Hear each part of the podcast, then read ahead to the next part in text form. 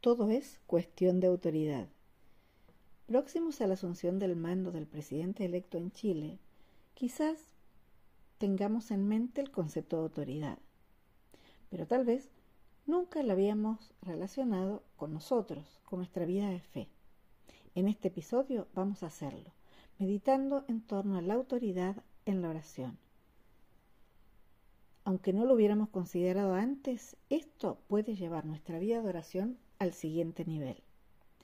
Nos vamos a enfocar en la narración de Marcos 4 del 35 al 42, en particular versículo 39. Leeremos Marcos 11, 24, Efesios 2, 2 y Santiago 4, 7. Un momento sumamente significativo para atesorar esta clave, la autoridad para orar, es aquel en que Jesús estaba en la barca con sus discípulos y se desata una tormenta sobre ellos. Los evangelios nos cuentan que Jesús estaba durmiendo plácidamente aún en medio de esa fuerte tempestad.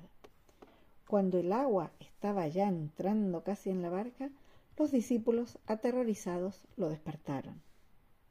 El texto de Lucas, perdón, el texto de Marcos 4:39 dice: Jesús se levantó y reprendió al viento, y dijo a las aguas, silencio, a callar. Y el viento se calmó, y todo quedó en completa calma. Notemos lo que hizo Jesús. Él habló directamente con los elementos. No solo se dirigió al viento y al mar, también les dio una orden, una orden directa, breve, clarísima. Jesús, a diferencia de los discípulos, no tenía miedo. Él pudo ver más allá del plano natural y discernir qué estaba ocurriendo en el plano espiritual. ¿Qué estaba ocurriendo? Que el enemigo, que en la Biblia, Efesios 2.2, es también nombrado como el príncipe de la potestad del aire, había orquestado esa tormenta para hacer de las suyas, es decir, robar, matar y destruir. Pero Jesús supo qué hacer y se revistió de autoridad para encarar valientemente a las fuerzas de la naturaleza.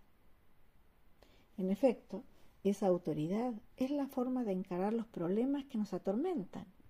Y sabes, la buena noticia es que Jesús nos dice en Marcos 11:24, por lo tanto les digo, todo lo que pidan en oración, crean que lo recibirán y se les concederá.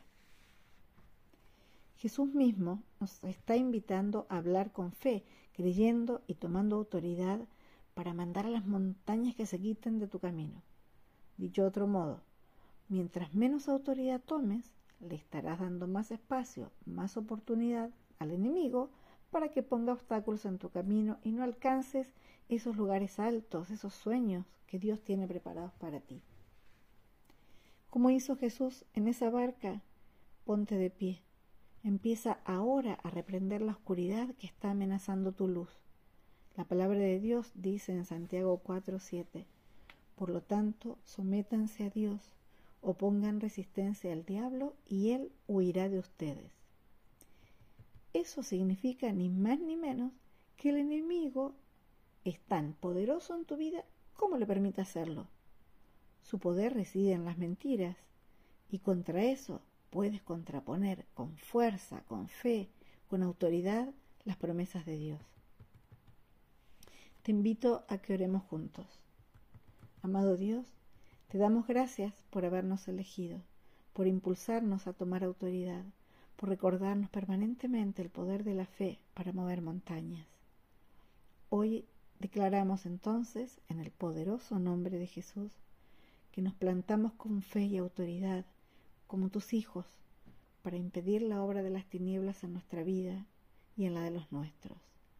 Sabemos que tú nos escuchas, Señor.